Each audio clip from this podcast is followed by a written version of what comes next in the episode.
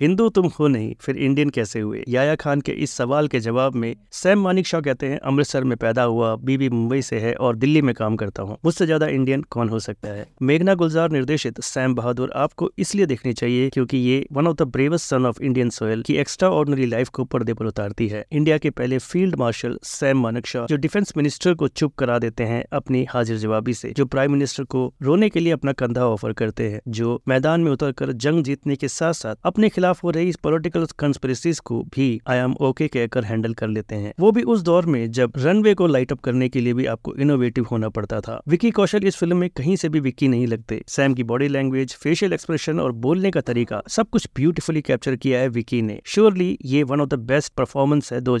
की सानिया एक फौजी की लाइफ के स्ट्रॉन्ग पिलर की भूमिका में बहुत ही कमाल की दिखी है दोनों के साथ वाले सभी सीन्स शानदार है शी साउंड सो फनी जब वो कहती है की घर का एक फैसला नहीं संभालते तुम आर्मी कैसे संभाल संभालते हो डायलॉग बहुत ही शानदार है और कुछ बहुत ही फनी लाइन्स हिस्से में आई है कुक स्वामी के किरदार के शंकर एहसान लोहे के गाने बहुत ही बढ़िया वैल्यू एडिशन देते हैं फिल्म को सैडली मुझे मेघना के निर्देशन में उनकी वो चिर परिचित स्टैंप नहीं दिखी इस बार सैम के बारे में इंटरनेट पर उपलब्ध बातों के अलावा कुछ नया नहीं दिखाया गया फिल्म के अंदर लेकिन फिर भी सैम बहादुर एक जरूरी फिल्म है जो देश के इतिहास और इंडियन आर्मी के इवोल्यूशन की जर्नी को शोकेस करती है सैम बहादुर को फिल्म की बात की रेटिंग रहेगी फाइव स्टार्स की